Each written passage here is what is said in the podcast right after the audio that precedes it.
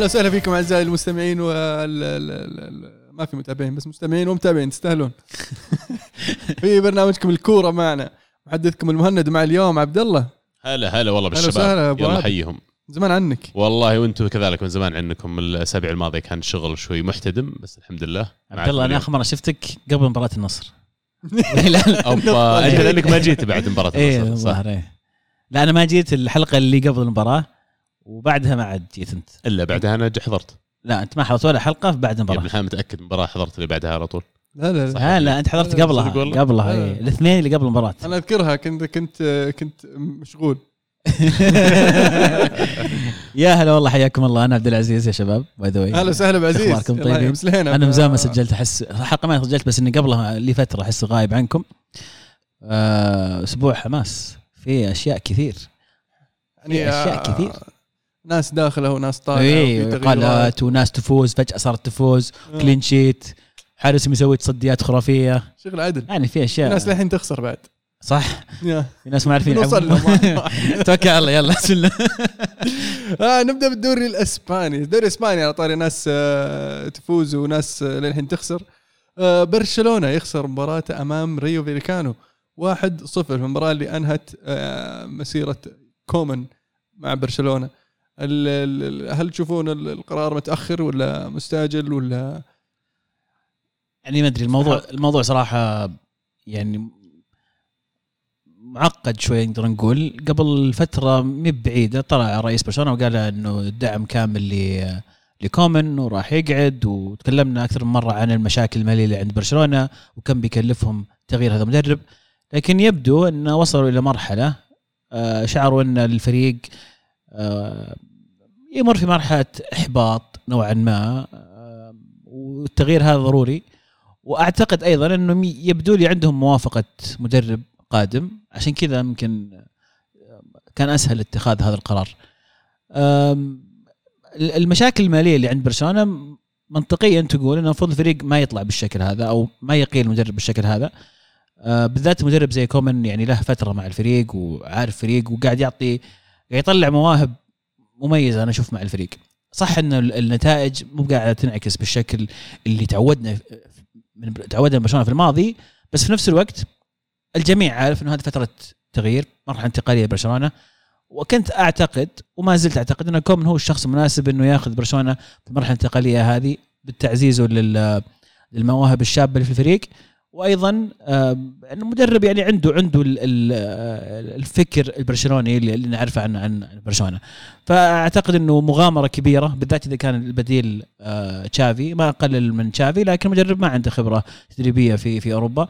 تجربته الوحيدة هي في, السد القطري فأتوقع إنها مغامرة. آه، يمكن إذا فعلا تم تأكيد تشافي أنا ما أدري إذا تأكد ولا لا لكن إذا تأكد فعلا تشافي هو المدرب القادم راح نشوف في البداية حماس لأنه قريب من اللعيبة. كثير منهم أو بعضهم لعب مع مع تشافي. آه، راح نشوف اللعيبة الصغار محترم يحترمون هذا المدرب وجوده ويحاولوا يطلعون كل اللي عندهم لكن هذا الشيء راح يستمر شهر بالكثير شهرين. بعدها راح يظهر ال ال فترة لمسه شهر العسل. اي شهر العسل. اللي بعدها لمسة المدرب واستمرارية الفريق على المستويات اللي قدمها في البداية. فتغير كبير. آه، أنا أشوف إنه مفترق طرق أمام برشلونة يا إنهم يلحقون بال- بالمتصدرين ويعني ثالث رابع ثالث رابع أو إنه ممكن تهج ويطلعون من ال top four هل كان المفروض ينتظرون إلى التوقف الدولي قبل ما يقيلون كومن؟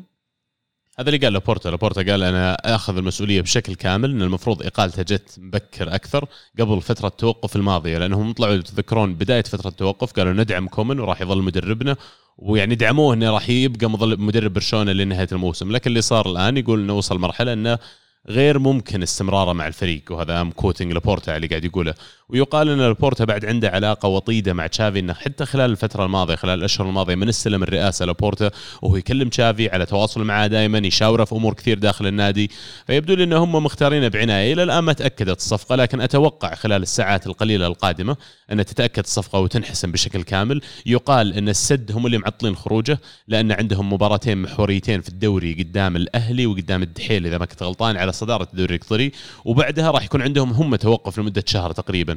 فيبدو لي إنه بيأجلونها لين يقدر إنه يمكن يمسك المباراتين هذول مع السد وبعدين ممكن نشوف اعلانه مدرب برشلونة.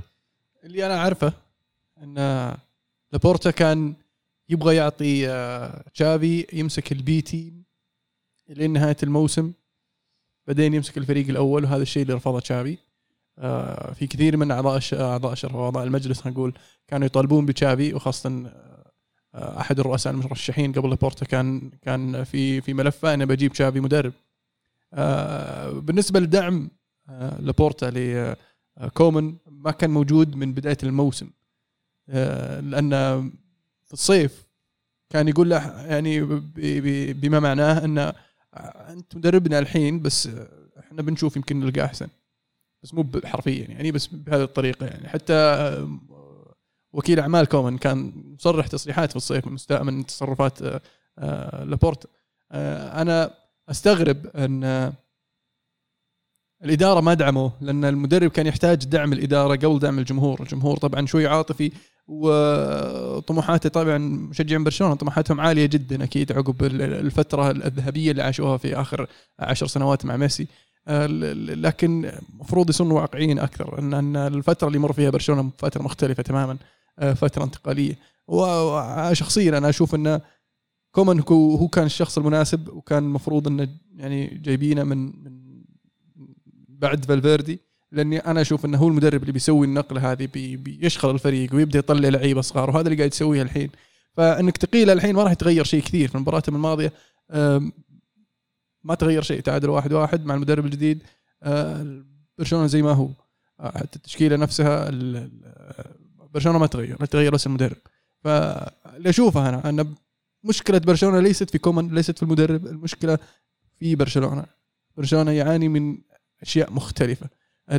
خل عنك ال- ال- الضائقة المادية اللي مارين فيها لكن برضو الفريق ينقصه كثير. آه، اللاعبين اللي عندهم مو بكفاءة اللاعبين اللي قبل في لاعبين شباب جديد قاعدين يحاولون يدخلوا على الفريق اللاعبين اللي اللي وقعوا معهم مثل آه، آه، كوتينيو آه، مثل اجويرو كوتينيو هو قاعد يقدم اجويرو آه، يعني رجع أنصاب وجاه مشكلة خفقان في القلب وطلع وراح المستشفى. فيعني ال- ال- المشاكل ما بكلها في المدرب. لكن زي ما تعودنا الحلقة الأضعف دائما وأسهل شيء إنك تمشي المدرب وتحاول تمشي الأمور. وهذا هذا اللي صار يعني. هو ماسكهم الحين مدرب ال B سيرجي بارهوان ظاهر اسمه. أنتم تكلمتوا اثنينكم عن نفس الموضوع اللي هو ان ظروف برشلونة اليوم ما عاد هي مثل ظروف برشلونة السنوات الماضية فيمكن ما يكون واقعي توقع الجمهور إنه يعني أنا أتوقع أكون top 2 top 3 ولا حتى يعني في صدارة الدوري الإسباني. لكن ممكن أحد يشرح لي إيش إشكالية برشلونة مع كومان بالضبط؟ ليش كومان صار هو الحلقة الأضعف وشالوه؟ ال- طريقة اللعب تغيرت يعني ما أبغى أقول جزئيا بس تغيرت شويتين. مو بشوية ولا هي بكثير بس تغيرت شويتين. آه، بحكم آه، الظروف. مشاكل الدفاعية في برشلونة من زمان موجودة من زمان موجودة. وقاعدين يحاولون يرجعونها بكم لاعب. آه، الانجلي قاعد فترة وهو ما هو بالافضل لين جا كومان ريحه وطلع لك أراوخو. أراوخو لاعب شاب برضه من الأكاديمية وفنان الولد قاعد يبدع. أمتيتي إصاباته المتكررة لدرجة إنهم الحين يبغون يمشونه وما عارفين يمشونه آه، ما حد يشيل راتبه ولا يبغى ينزل راتبه. ف آه، خط الوسط اللي اللي اللي تعود على كوكبه من النجوم. آه، الحين قاعد يلعب جافي وبيدري لاعبين 17 18 سنة وهم اللي قاعدين يسوون الفرق. بس يعني صعب إنك تطلب من هذول اللعيبة الكثير خاصة إن بوسكيتس اللي هو رمانه خط الوسط في برشلونة يعني وصل السن إنه ما عاد يعطيك زي أول. ولا فيه البديل الجاهز. و آه، شو اسمه ديونج آه، التطلعات عليه جدا عالية آه، لكن هو الحالة يعني ما راح يصفق. آه، ف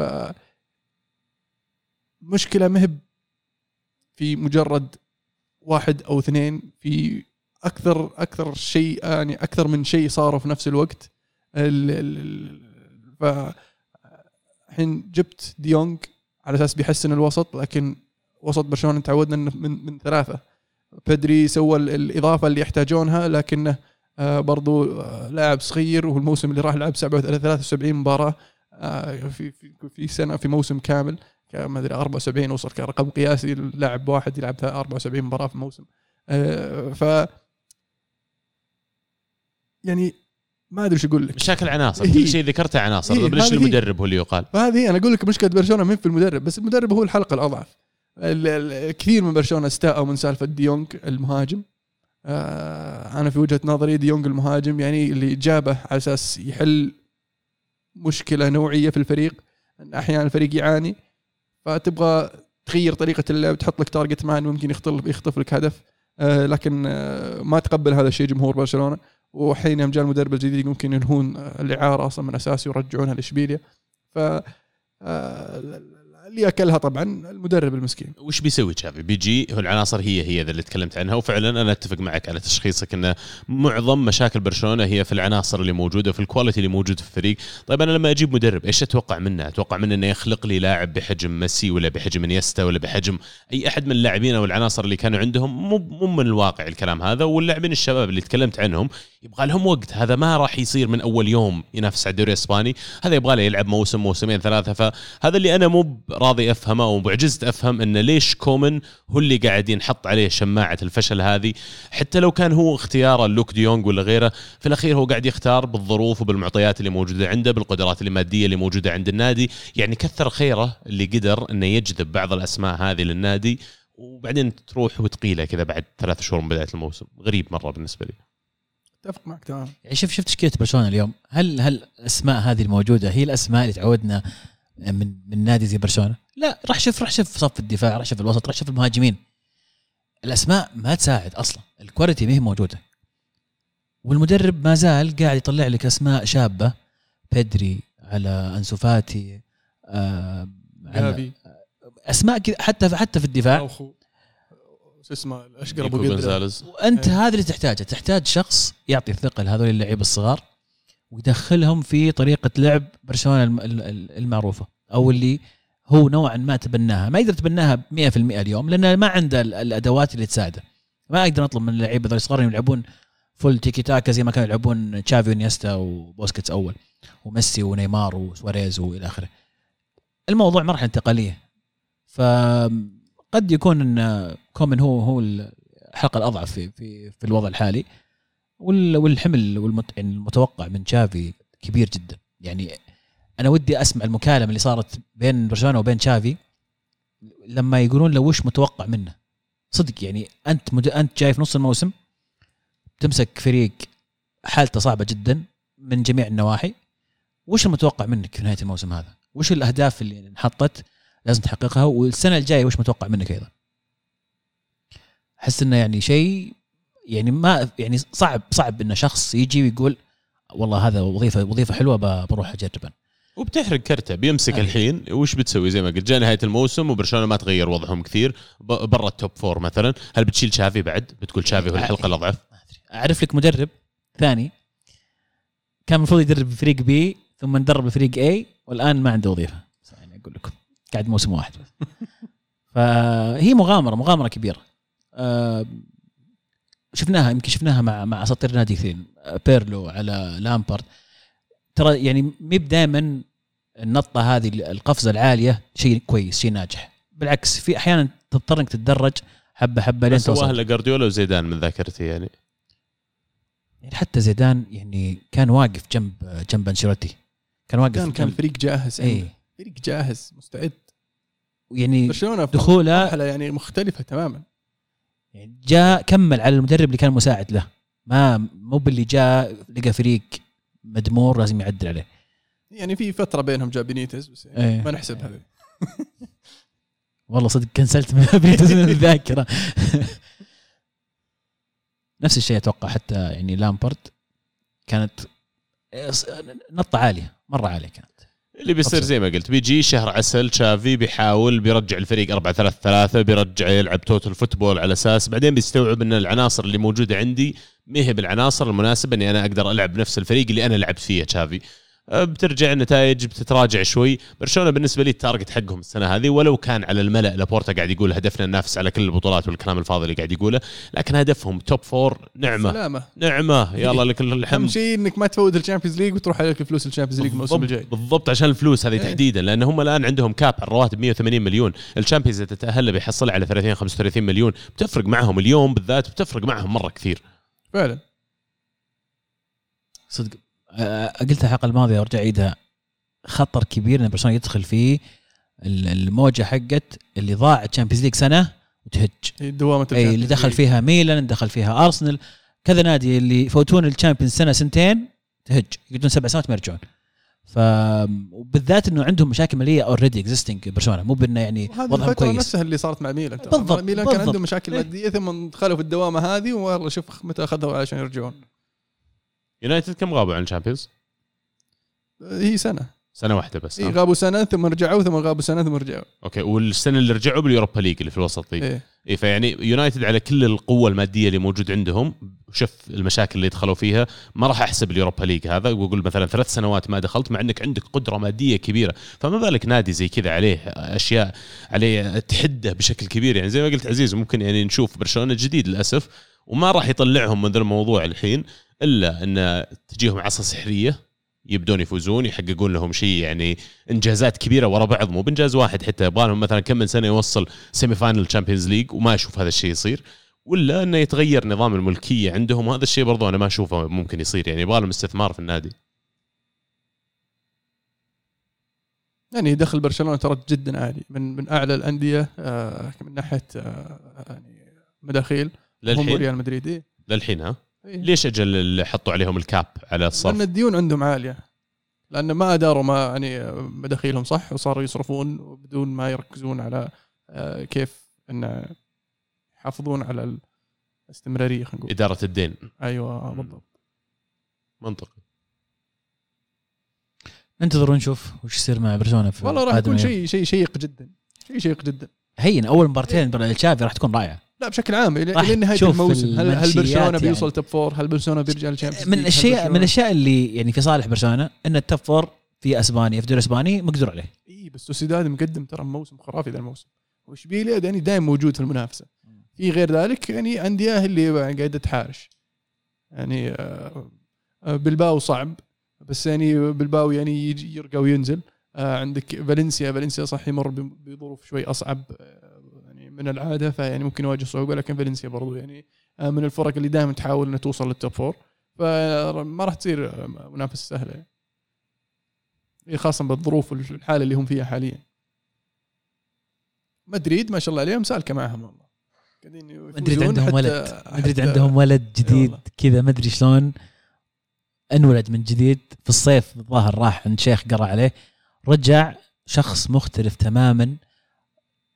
فيني فينيسيوس جونيور عنده لاعب عنده صار فجأة عنده ثقة في نفسه عنده عنده ال- ال- المسؤولية إنه لما يغاب لما غابوا اللعيبة بنزيما وغيره شال الفريق سجل هدفين في هذه المباراة يعني أنا متفاجئ من التغير اللي صار في يعني هو نذكر أول لاعب مهاري عنده عنده موهبة عنده بوتنشل لكن ما عمره كان فنان في في منطقة الحسم الغذاء في القرارات الأخيرة.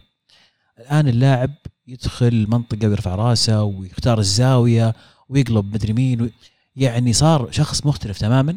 وهنيئا لمدريد وأتمنى أتمنى أنه يستمر لأنه هذا فعلا اللي بينسيهم كل سواليف مبابي على على هالاند على مدري إيش على هازارد اللي ما نزل إلا الدقيقة 7 84 هازارد الحين يقولون تخيل. أنشيلوتي يقول ما أحتاجه مستعدين الحين ريال يمشونه في جانوري إذا يبغى ولا في الصيف إذا وده.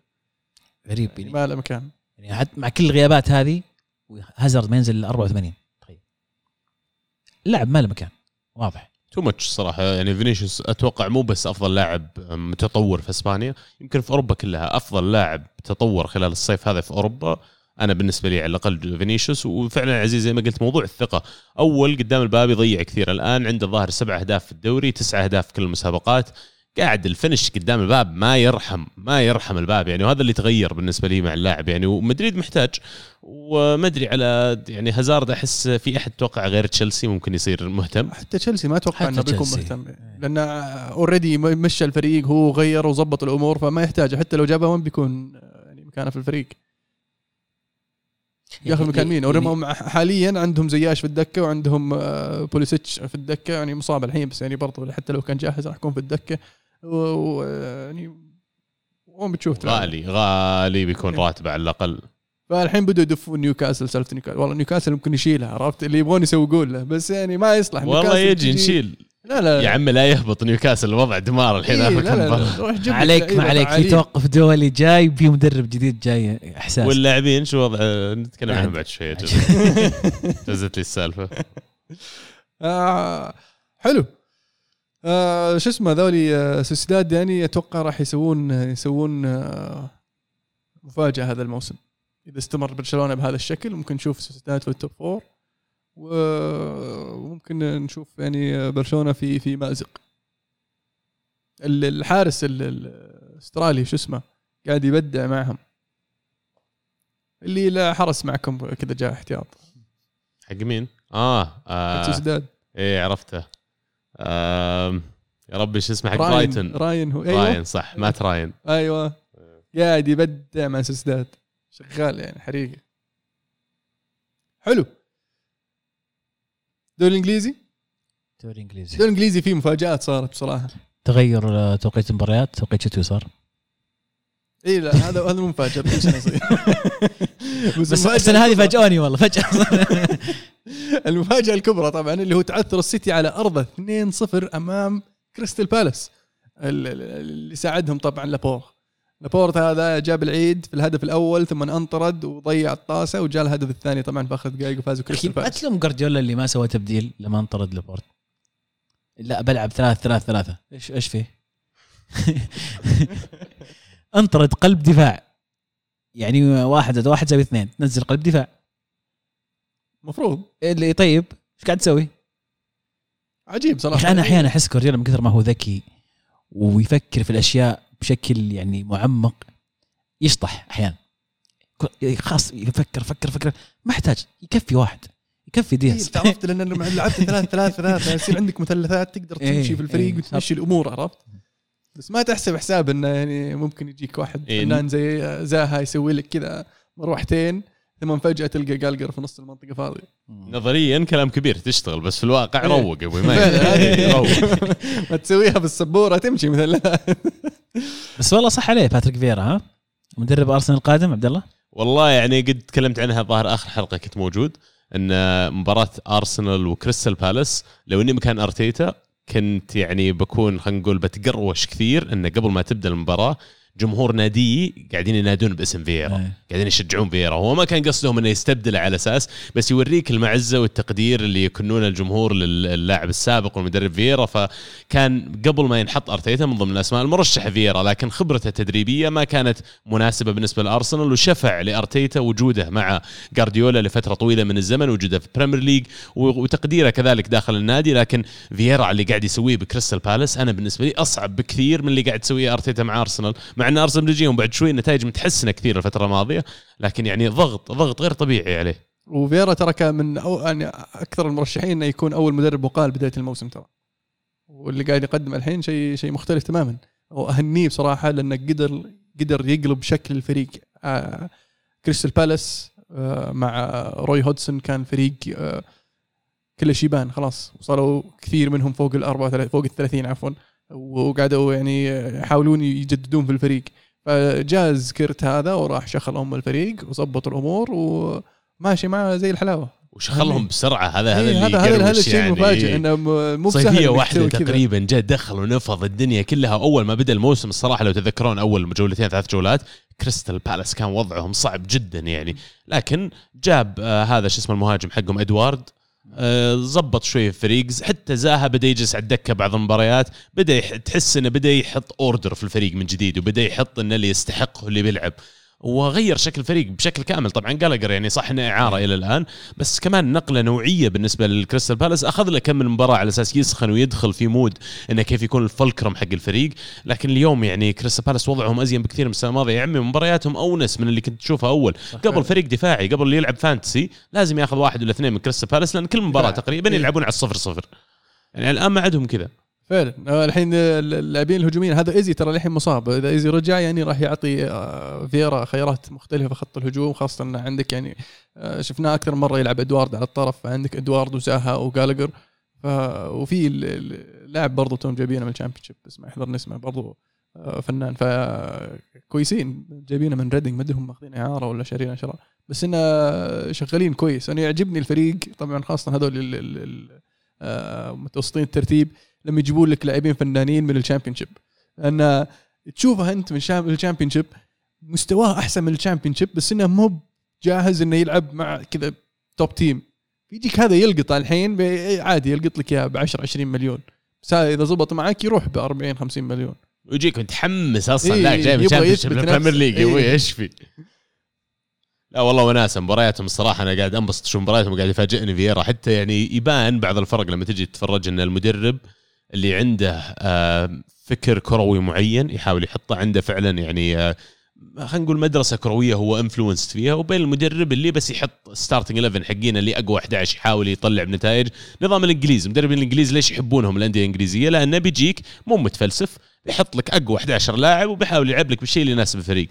واحد زي فييرا لا مو على كل حال إنه من day 1 بيجي بيقول الفريق لازم يلعب بشكل معين خاص ابى أنا بستسلم لهم بلعب فيه. لا يا حبيبي أنا عندي مبادئ كرويه عندي أشياء جاية أنا بطبقها.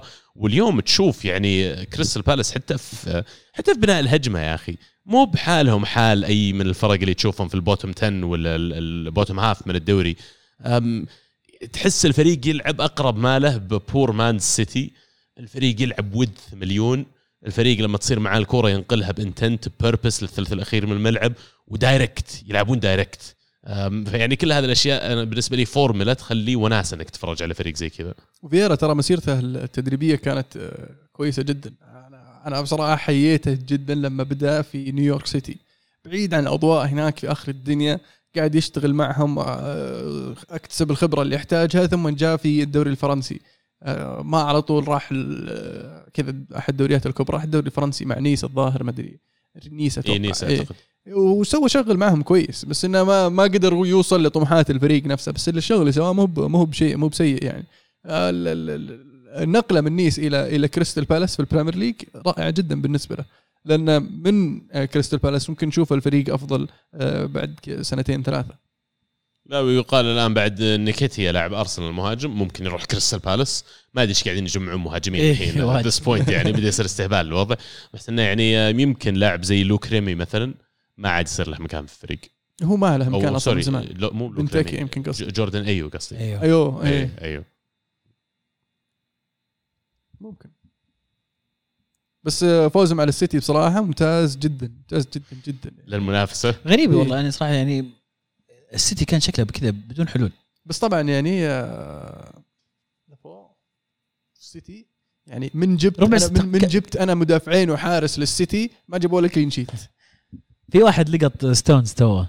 إيه ستونز طبعا نزل آه، بعد ما استوعب جارديولا إنه في شيء غلط في الفريق نزل ستونز مكان دي بروين لكن يعني ما ما كان يحتاج إنك تقعد ربع ساعة تفكر في الموضوع.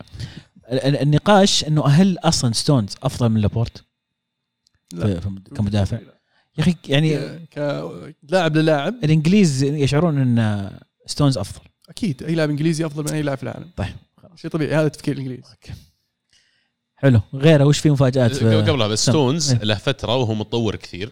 آه، خلال آخر ست شهور أبغى أقول من رجعته من آخر إصابة كبيرة.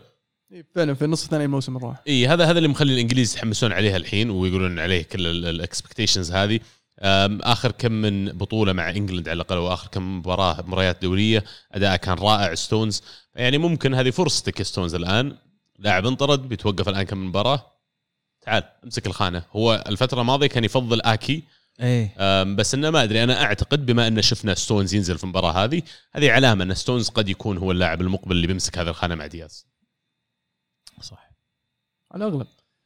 المفاجأة الثانية طبعا اللي هي ليفربول تعادل 2-2 مع برايتن بعد ما كان متقدم 2-0 برايتن اللي قاعد يقدم مستويات خرافية هذا الموسم آه، مع المدرب آه، جراهام بوتر اللي الصراحه ودي إني أشوفه يدرب نيوكاسل. هذا ال...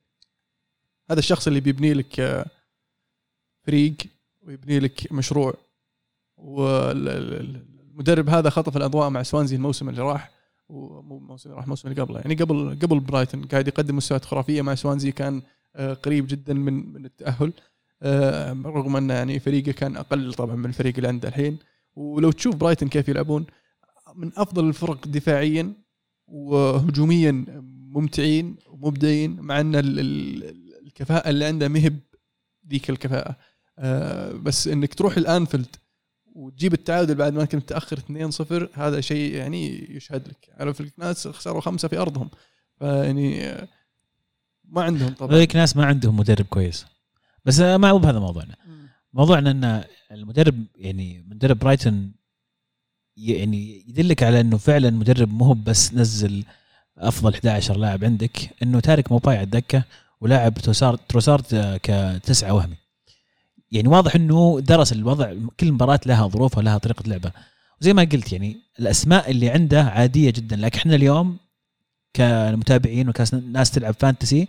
نعرف الأسماء هذه لأنها تجيب لنا النقاط مثلا قس عليها دافي على الظهير ذا حقهم شو اسمه؟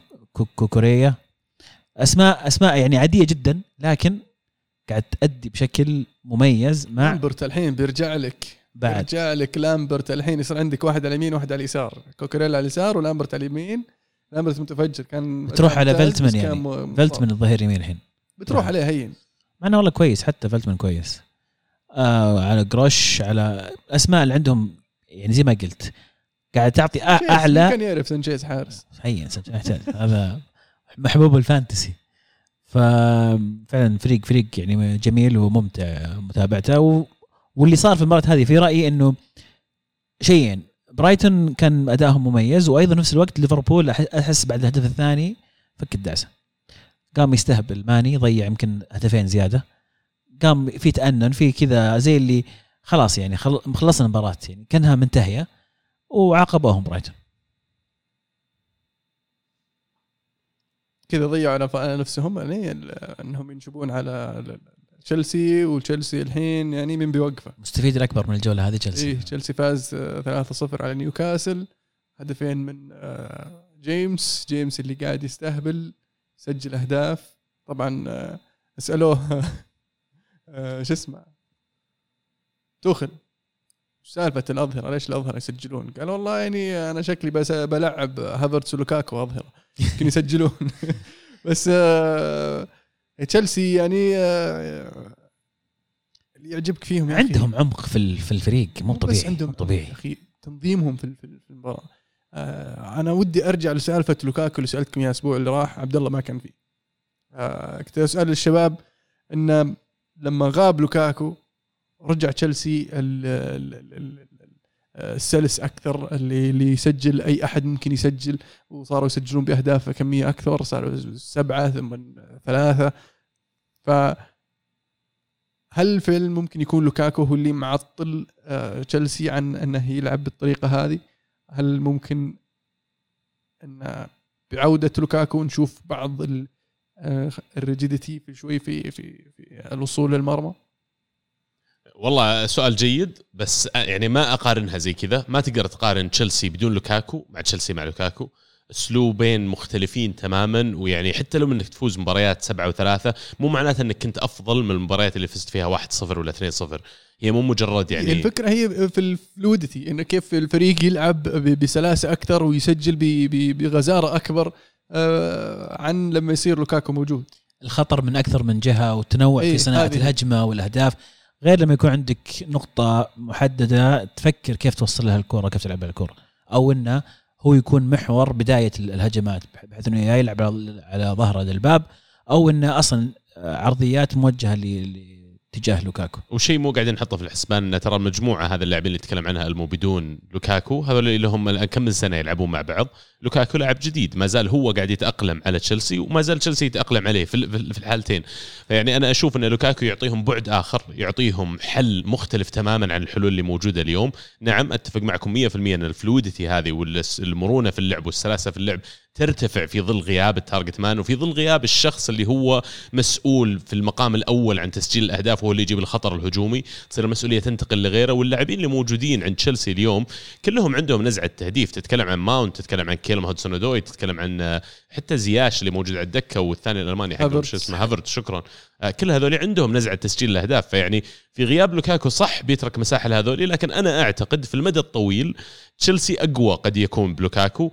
هذا يعني بشكل خلينا نقول موضوعي ولا objectively speaking لكن. لكن لكن أنا أنا ك preference لي عبد الله أنا قلت- قلتها أول ما جابوا لوكاكو ما أشوف إنه كان المهاجم المناسب إنه يروح يحطون عليه 100 مليون عشان يجيبونه. لأن لما أنا أروح أنق مبلغ زي كذا أتوقع يجيني لاعب يعني اول star striker complete forward ولوكاكو مو هو بهذا الاسم بالنسبة 30 لي. هدف في الموسم minimum يمكن أكثر حتى لأن اليوم standard اختلف. اليوم هال 100 مليون أنا لو صابر الصيف الجاي بكم بيطلع عليه هالاند؟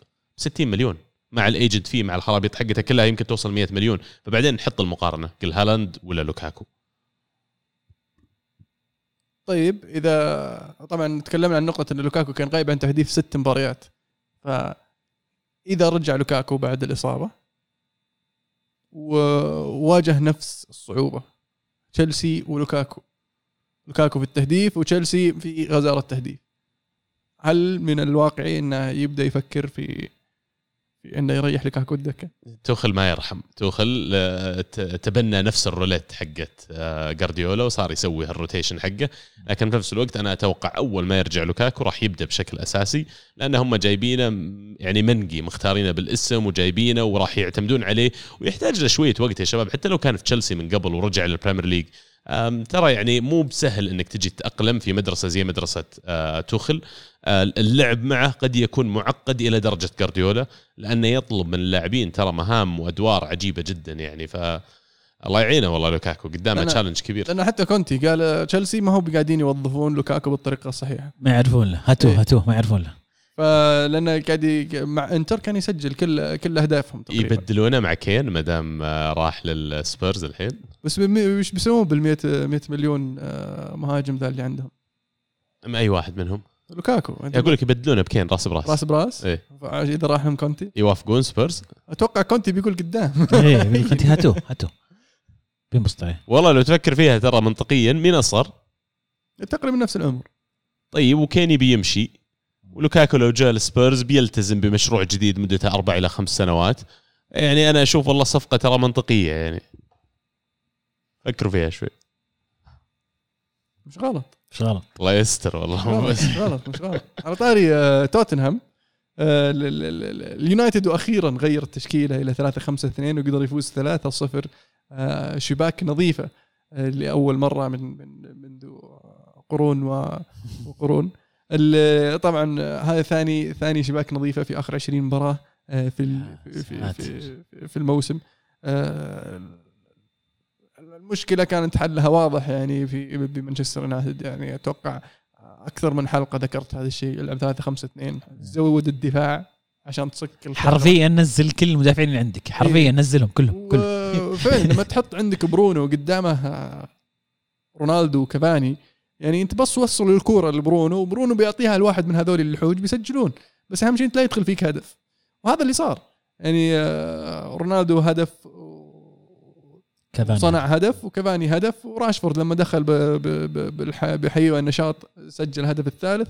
ف آه، شيء شيء ممتاز. الحين الفكرة أنا طبعا سعيد أول شيء إنه غير التشكيلة. بطل عبط اي بالضبط. شكرا لك. الحين المهم إنك تستمر على هذه التشكيلة. لا ترجع لعباتك وتروح تفتح لي الملعب مرة ثانية. اللي تكسبه العبه أبسط شيء. الحين قاعد تفوز بالثلاثة خمسة اثنين. فاستمر على ثلاثة خمسة اثنين. خاصة عندك السيتي المباراة الجاية. فاستمر عليها ضد أتلانتا وحاول إنك تجيب شباك نظيفة. إذا ما فزت ضد أتلانتا التعادل ممتاز أهم شيء لا يدخل فيك هدف. ما دام عندك أنت ناس ممكن يسجلون يعني أي أحد ممكن تحطه من من, من الست مهاجمين اللي عندك كلهم ممكن يسجلون. فأهم شيء لا يدخل فيك هدف. و... والسيتي إن شاء الله يعني نوصل لهم ونتفاهم معهم. المهم خليني أسألك هل هل التوليفة اللي قدام اللي هي رونالدو كافاني هي التوليفه الأمثل. يعني أنا عجبني كافاني وجود كافاني إنه من المهاجمين اللي بيركض بيضغط على المدافعين بي- بيسبب شوشرة بيقروشهم. أكثر نوعا ما من رونالدو. هل الثنائية هذه هي المناسبة؟ وإذا فعلا هذه الثنائية اللي بي- بيكمل فيها أولي وش بيصير على جرينوود راشفورد وسانشو؟ سؤال جيد جدا بل ممتاز هذول الاثنين أحسن مهاجمين عندك. لكن إنك تستمر عليهم هذا يعني unsustainable ما تقدر. لأن واحد عمره 34 واحد عمره 36 ما تقدر تلعب تلعبهم آه ثلاث مباريات في الأسبوع. والشيء الكويس انه عندك جرينوود وراشفورد وسانشو يعني إلى حد ما مرتيال. أوف والله كنسلت إيه. راح يعطونك فرصة إنك تقدر تدور بينهم. يعني في وجهة نظري مثلا في الشامبيونز ليج أنت أنا يهمني إن آه، كفاني يصير جاهز لمباراة السيتي فلا تلعبه في الشامبيونز ليج. لعب راشفورد. لو علي ريحت رونالدو بعد. بس كلنا نعرف إنه راح يلعب رونالدو. عقب ما شبيته عليه ذاك اليوم. إيه، لأنه هو يسمع يوم ما إيه. لعبه وما فاز. إيه. فبيلعب رونالدو. okay طب لاعب رونالدو وراشفورد. بعدين ريح رونالدو نزل لك جرينوود مثلا. فراح يصير عندك الفرصة إنك تسوي ال rotation هذه. ال- اللاعبين الشباب هذولي رائعين جيدين لكن يحتاجون وقت. يعني راشفورد أجهز واحد في وجهة نظري. آه سانشو آه تو جاي وما زال شاب ويحتاج له وقت على ما يتأقلم على الفريق وعلى طريقة اللعب بس لما أولي يثبت على طريقة لعب واقعية يقدر يفوز فيها واللي هي في وجهة نظري 3 5 2 و وراح يلقى له مكانه. كا- يعني كفاني إصاباته كثير فممكن يصاب في أي وقت. فأنت لازم تدير مبارياته لازم تعرف متى تلعبه متى تريحه. بس أما إنك تقعد تلعبه تلعبه تلعبه لين ينصاب فيعني انت قاعد تستعبط ورجعت يقدر. أولي يسوي الشيء هذا؟ بكل أمانة وصراحة وشفافية. أولي يقدر يسوي كذا ولا بيتأثر من الأشياء اللي قاعد تصير حوله. يقدر يقدر. شفناه يسويها؟ شفناه يسويها؟ بس الضغط اللي هو عليه الآن عقب سالفة ليفربول ممكن يخليه يتقروى شوي. يصير خلني أضمن الفوز. خلني أضمن الفوز بعدين أريحه. أنا هذا قصدي بيقدر. أنا أقصد إنه يقدر يطنش ويكنسل كل الازعاج اللي صاير حوله والكلام وال- والمخاوف ويسوي الشيء الصح اللي المفروض يسويه. إنه فعلا يسوي ال rotation هذه ويريح كافاني لمباريات الدوري. ولا بيقول لا يا حبيبي أنا وضعي خطر. أنا مهدد حاليا وضعي مرة صعب. نزل كل أقوى 11 عندي بفوز. هذا هذا هذا اللي قدام إيه، بس يعني آه الإضافة اللي بيضيف لك إياها كفاني بعد ما لعب وقدم مباراة كبيرة ضد توتنهام ما راح بتكون بنفس المستوى إذا بديت فيه ضد أتلانتا حاليا. فلما تنزل راشفورد راشفورد راح يجيك يعطيك طاقة أكثر راح يركض أكثر وراح يفيدك بسرعته بأنه يقدر يركض من خلف المدافعين راح يفيدك في أول أول 60 دقيقة على الأقل. فمن المنطقي إنك ما تلعب كفاني. ال- ال- الشيء اللي أبغى أضيفه في في في في مباراة توتنهام حبيت ردة فعل اللاعبين لأن حسيت فعلا إن اللاعبين يلعبون للمدرب. حتى في في تعاملهم معه لما صار التبديل آه، حبيت تفاعل المدرب لما كان واقف على الخط متحمس طول المباراة مبطل حركات الإتاكي آه، على الدكة ويخلي الباقيين يشوفون شغلهم. آه، ف فعلا حسيت إنه أولي كان على المحك وكان فعلا حاس إنه وظيفته بتروح. وأتمنى إنه دائما يحس هذا الإحساس على أساس إنه يقدر ينتج يقدر يسوي الفارق. بس هذا الفوز اللي سواه اليونايتد ب 3-0 أمام توتنهام. يعني كان ضحيته آه، نونو اسبيريتو سانتو اللي أقيل آه، اليوم. وطلع كلام كثير إن كونتي هو الشخص اللي اللي يبغى يجيبه ليفي وإنه مستعدين يضحون آه، ببعض ال- المطالب اللي كان أو أو المطالب اللي كانوا رافضينها على كونتي في الصيف. okay تعال نعطيك اللي تبي. تبي تصرف؟ بنعط- نخليك تصرف. هذا السؤال اللي عندي. أنا يا جماعة. أنا أنا ماني فاهم كيف كونتي بيروح توتنهام. يعني كلنا نعرف ليفي وكلنا نعرف طريقتهم في في ما يشترون آه، أسماء. يعني مبالغ كبيرة ما يدفعون مبالغ كبيرة لما يشترون لعيبة. ما ما عندهم الأشياء اللي مهيئة لكونتي. كونتي نعرف تاريخه في التدريب. نعرف إنه يعني تشكى كثير ودائما يطالب عنده مطالب معينة أسماء معينة. ومن المدربين اللي يرفض أصلا إنه يجي النادي في وسط الموسم. فوق كذا يعني في الصيف كان مقدمين له عرض ورفض. وش اللي تغير في في يوم وليلة؟ وشلون شلون بيقدرون توتنهام يقنعون كونتي إنه يجي؟ أو كيف أقتنع؟ يبدو لي إنه خلاص على وشك. فكيف أقتنع كونتي إنه ينضم لتوتنهام؟ المشروع زي مشروع توتنهام. اللي خلاه يرفض توتنهام في البداية ال- إنهم طبعا رفضوا كثير من مطالبه.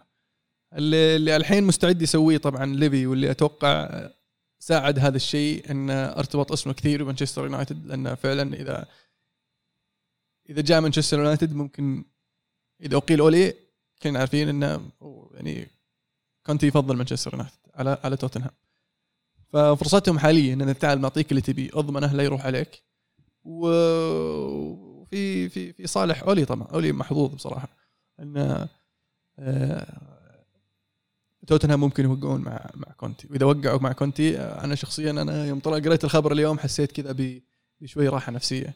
لأن في, ال- في ال weekend قبل مباراة توتنهام اللي بديت بديت نوعا ما أقتنع بكونتي. يعني صرت في مخي أنا كونتي بيلعب لي 3 5 2 أكيد. هو اللي بيلعب لي 3 5 2 فيوم شفته لعب 3 5 2 أولي فاجأك وسوى كونتي ولعب ثلاثة خمسة عندنا اثنين. كونتي ما نحتاج كونتي. بس والله أولي ذكي صراحة. يعني لعب ثلاثة لعب طريقة كونتي عشان يقال آه، نونو ويجون يجيبون كونتي ويعيش مبسوط. واتلانتا بيلعب 4 4 مقصودة. بيرجع بيرجع يلعب 4 وش وش يقول لك؟ آه، شو اسمه؟ آه، احد أحد المحللين يقول اس- اساله وش بيصير قبل قبل مباراة توتنهام وش بيصير؟ هل بيقيلونه؟ هل بيجيبون؟ قال لا شوف أنا بعلمك وش بيصير. اللي بيصير إن أولي بيروح يغير الأمور يفوز ضد توتنهام ثم يفوز ضد أتلانتا يتعادل مع مع السيتي ثم إدارة اليونايتد تقول لا لا هذا هو وضعنا كويس. ثم يمشي كويس يتأهل top four ثم تجي السنة الجاية بنرجع في نفس النقطة اللي إحنا فيها الآن ونقول ها أولي يستمر ولا يمشي؟ وتعيد يعيد الشريط نفسه كل سنة. وعزيز بالعدل طيب. سؤالك بس على الأطراف وحق اليونايتد. أنا ما أعتقد اللاعبين الشباب الثلاثة اللي ذكرتهم يمكن الرابع الإضافة ألمو اللي هو آه، مارتيال. مارتيال. إي انه بيكونون يقدرون يصيرون co-exist مع كافاني. لأن لما تلعب 3 5 2 في العادة الطرفين اللي بتلعبهم تحتاجهم يكونون دفاعيين أكثر من كونهم هجوميين لأنك تلعب ثلاث سناتر واللي على الأطراف ما في أحد يدعمهم في التغطية الدفاعية. وكلنا نعرف إن كافاني ورونالدو ما راح يحطون جهد في التغطية الدفاعية زي ما لما تلعب أنت ناس زي لوك شو زي وان بيساكا. فأنا ما أقدر أستغني عن وان بيساكا ولا لوك شو مقابل إني ألعب آه، راشفورد ولا مارتيال ولا شو اسمه اللي جبتوه من آه، دورتموند؟ سانشو. سانشو. يعني ال- ال- فعلا زي ما قال ألمو لازم يصير في موضوع rotation لازم أنا أختار المباريات اللي راح ألعب فيها بالأسلوب هذا والمباريات اللي أنا بعتمد فيها يمكن على رونالدو كمهاجم صريح وألعب معاه هذول الشباب كأجنحة support في خطة أقرب اللي شفناه يونايتد يبدأ فيها الموسم 4 3 3 بس ال ال ال لما تلعب رونالدو الحالة الفريق يعاني ورونالدو يعاني. لأن شفنا في آخر كم سنة حتى قبل ما يطلع من من ريال مدريد وفترته مع يوفنتوس كان ال- المباريات اللي ينتج فيها رونالدو لما يلعب في العمق جنبه مهاجم. كان يلعب جنبه بنزيما في آخر آخر موسم ثم يلعب جنبه آه، آه، موراتا وقبله مين كان؟ ديبالا. ف لعيبه تتحرك لاعب لاعب مهاجم يتحرك معه. يفتح له مساحات ويصير هو يقدر يلقى له الخانة اللي يبغاها واللاعب هو اللي يحرث الملعب. إنه حتى في فترته مع مانشستر يونايتد ترى في فترته السابقة ترى ما كان لاعب دفاعي ابدا. ما كان يسوي المهام الدفاعية يعني. آخر موسم روني إيه. قلب جناح. إيه. اي لا لا، مو مو بس آخر موسم حتى حتى في فترة اللي اليونايتد فاز فيها بال champions والدوري ترى كان كان عنده آه، روني وتيفيز روني وتيفيز ترى يحرثون الملعب حرث. غير غير دارن فلتشر وبارك جي سونج هذول اللي يركضون فهذول يسوون الركض عن رونالدو انت ما عليك بس سجل. فاللي اللي عانى فيه مانشستر يونايتد في الفترة الماضية إن اللاعبين الصغار هذول اللي هم راشفورد وجرينوود مو قاعدين يسوون الركض ال- ال- والحرث المطلوب منهم على أساس رونالدو ينتج. فهذا الشيء قاعد يعاني منه مانشستر يونايتد في الفترة الماضية. وهذا الشيء لازم يتعلمونه راشفورد وجرينوود وسانشو وغيره لأنه يعني آه، معودة لنفس الموضوع إذا لعبت كافاني فرونالدو راح يضطر يلعب ال role اللي هو المهاجم الثاني اللي تكلم عنه وكافاني ما راح يغطي لكن لا في كمان حال يتحرك. كمان بقول يتحرك. ما راح مو بيغطي يرجع يدافع. يخلق إن- مساحات إن- رونالدو لما تعرف لما يقول لك المهاجم أول مدافع يصير هو اللي يضغط على المدافع اللي عنده الكورة. رونالدو ما راح يركض وراه أنا معك أنا بس اللي. أقول إنه لما تلعب براشفورد أو sorry لما تلعب كافاني ما في مساحة بقى لراشفورد وجرينوود وغيره لكن في حال قررت تريح كافاني تقدر تغير ال shape حق الفريق شوي إنك تخلي المهاجمين الشباب هذول هم اللي يبدون بالضغط من قدام اللي هو تبدأ براشفورد جرينوود سانشو أي combination من الثلاثة هذول وتلعب معهم رونالدو كاللاعب الحر اللي قدام لكن لازم هذول اللاعبين كمان يتكيفون على اللعب مع رونالدو عزيز أنت حطيت إحصائية ظهر في ال group جميلة على موضوع أو ما أدري يمكن أنت المو حتى آه، على موضوع إن ال- ال- المردود التهديفي للفرق ما قبل وما بعد رونالدو. ويوريك ال drop في المردود التهديفي كبير في مدريد ويوفي في الموسم على طول اللي بعد ما طلع فيه رونالدو. طبعا ليش يشبك الموضوع هذا في موضوعنا الحين إن اللاعبين والفرق هذول لأن تأقلموا وتكيفوا على كيف يلعب في وجود رونالدو ويعاني شوي إنه يرجع يتكيف في الحياة ما بعد رونالدو. فالآن أنتم بالعكس قاعدين تدخلون فيها. لازم تتكيف كيف ألعب أنا مع رونالدو. حتى أنا كهجوم أدواري ما عاد هي نفسها. أنا يا جرينوود ولا راشفورد إني أصير أنا أشكل خطر على الباب. صار عندي أدوار زي ما قلت دفاعية. دفاعية تبدأ من الهجوم اللي هي أضغط على المدافعين. أنا اللي أبدأ بالضغط على حامل الكرة لأن رونالدو ولو كنت أشوف إنه مجهوده دفاعيا مو بعالي لكن الحق ينقال من إذا شاف اللي قدامه يضغط ذكي كفاية إنه على طول يجي يضغط على اللاعب اللي بعده الثاني يضيق عليه ال pass فيعني هذا هذا اللي لازم الآن يونايتد وأولي ما عندهم وقت كبير لكن لازم they figure out لازم يلقون طريقة to make it work لأن كافاني زي ما قلت ما راح يلعب 40 مباراة في الموسم وإذا ما لعب إيش بتسوي؟ ال- ال- ال- اللي يعاني فيه اليونايتد إنه ما يعرف يضغط لأن أصلا أولي مو هو هذا النوع من المدربين قاعد يحاول يتبنى طريقة آه، لعب بيب وكلوب وتوخل لكن مو بهذه طريقة لعبه. فترات أولي اللي كانت ناجحة كان دفاعي أكثر يلعب على المرتدات. ففي مباراة ليفربول شفت لك صورة. أربعة صفين قدام أربعة صفين ورا. بعدين مكتومني يفرد الحالم في النص. لعيبة ليفربول حول مكتومني يفرد ثم يجيك الجمهور مانشستر يونايتد يحطون البلا كلها في فريد مكتومني فريد مكتومني ما يقدرون يغطون الملعب كله. ما اختاروا يلعبون 4 2 4 إيه ما, ما يقدرون يغطون الملعب كله. بعدين شوف شوف فريد مكتومني يوم يوم من الفريق صف. ما حط لك صورة جنب آه، جنب الصورة هذه ضد توتنهام. كيف صاف؟ 4 4 2 صفين كذا. كومباكت مرة كذا لاصقين في بعض وتشوف كيف فريد مكتومني جنبهم آه، دعم وقدامهم آه، اثنين وراهم أربعة. ففي في فرق لما لما لما الفريق يعرف يلعب كذا ولا ما يعرف يلعب كذا. بس سبيرز مو مقياس يا عيال أنا سبيرز إيه، مباراتهم ضد أرسنال كان يعني أسهل فريق شفت لعبنا ضده في ال Premier League كله ويعني ال- المحك بيجي في المباريات اللي أكبر. أولي كان مجنون في مباراة ليفربول اللي تكلمت عنها يوم يبدأ 4 2 4 كل انت فاجئ أصلا سيتي اللي هم سيتي ما يفتحون الملعب قدام ليفربول يعني بمقياسهم هم يصيرون متحفظين أكثر شوي. تجي أنت مروق يعني صح إنك جبت رونالدو ونتائجك زينة بس مو ب... بتروح. الحين بلعب. باسلوبي عرفت؟ مو بكذا النظام يا أبو الشباب. بس فعلا الاختبار الحقيقي مباراة السيتي مباراة آه، مباراة توتنهام آه، أسهل واحدة من الثلاثة هذولي. آه، مباراة أتلانتا يعطونك تحدي مختلف خاصة إنك تلعب في بريغامو راح تكون مباراة صعبة. ثم مباراة السيتي هي اللي بتكون الاختبار الحقيقي لأولي في هذه الفترة. طيب كونتي يا عيال لو جاء توتنهام وش بصير؟ أتوقع سالفة top four بتنشخل شخل أتوقع انه يوصل توتنهام top four؟ يقدر. زاحف كونتي. بال باللعيبه الموجودين؟ لعيبته كويسين ترى مو مو بسيئين. مو بسيئين كويسين. يعني وأنا أشوف عنده ثلاث مدافعين يقدر يصفهم ورا. عندها اظهره كويسين يقدر يلعبهم. عنده اثنين في الوسط ثلاثة في الوسط حتى. أتوقع يلعب ثلاثة خمسة اثنين مو بثلاثة أربعة ثلاثة.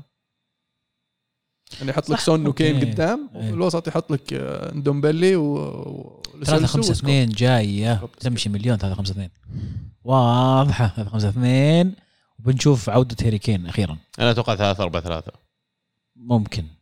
ما عندهم مهاجم ثاني فعليا ترى يقدر يلعب معك. سون وكين سون وكين. عشان كذا أقول لك 4 3 4 3 سون يحب يلعب وايد أكثر. ما أعتقد بيعتمد عليه سنترال. أعتقد بيلعب وايد وبيلعب مع واحد في الجهة الثانية. ما أدري هل هو بيكون البرازيلي حقهم نسيت لوكاس مورا. لوكاس مورا ولا غيره لكن يعني ممكن.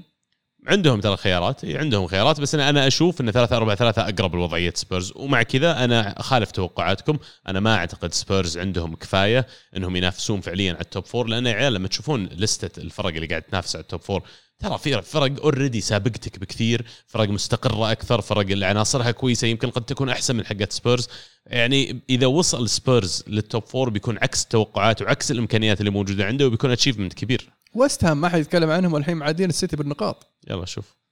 بس ويست هام عندهم Europa League فممكن يأثر عليهم نهاية الموسم بس ما تدري وش يصير. يا عمي فرق كثير مو بس الرابع الرابع في إنجلترا أعتقد أنا بالنسبة لي الثلاثة محسومين. المركز الرابع في إنجلترا مفتوح على مصراعيه ثلاثة اللي هم من تشيلسي وليفربول وسيتي. إيه. أنا بالنسبة لي هذول ال top 3 ما عندي يعني توقع كبير بالنسبة لي. أما ال- الرابع أتوقع مفتوح بين يونايتد بين آه، توتنهام إذا فعلا شبكوا مع كونتي آه، ويست هام شغالين صح. ارسنال قاعد أرسنال قاعد يرجع. ارسنال الخامس الحين إيه. برايتون إيه. ففي في الرابع أحس بيصير طق عصي على الرابع. فعلا. ارسنال وش صار فيهم؟ وش تغير؟ والله يعني ما دامك اضطريتهم والله رامزديل ذا اللي قاعد تنكتون عليه بداية الموسم وانه كل ما جاء الفريق هبط. يعني أنا بعطيكم spoiler alert بس قبل ما تكملون الحلقة بطل الأسبوع بطل الأسبوع زاحف الزحف اللي سواه ضد ليستر. وين تصدي يعني؟ تصدي الأسبوع. تصدي الأسبوع. تصدي الأسبوع ال- ال- الفاول اللي واحد صده اثنين والتكملة حقه اي اي لا تصدي الأسبوع هذا يعني. كنسل هدف الأسبوع عندك أنت خليها تصدي الأسبوع. تستهبل شيء ومو بس كذا كان في أكثر من لقطة في لقطة البارنز في لقطة ظاهر هناتشو هي اللي تكمله الفاول. كان في صدات لا ترد ما تصد. وأرسنال كنا دائما نتكلم خلال المواسم الماضية شخصية الكلين شيت وشخصية هذه إقفال المباراة لما تفوز أنت وخلاص تبي تقتل المباراة من موجودة عند الفريق.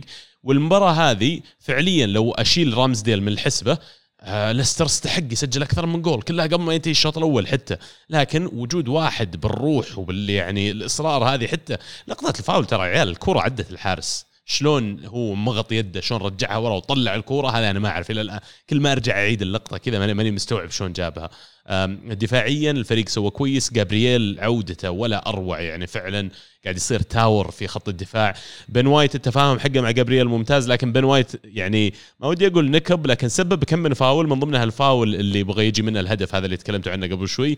ما كان له لازمه آه، دفاعيا كمان ال- ال- الظهير ما كان موجود الظهير يسار حقنا تيرني غايب قاعد يلعب مكانه آه، تفاريز تفاريز قاعد يسوي كويس لكن مو على level تيرني بالنسبة لي على الأقل.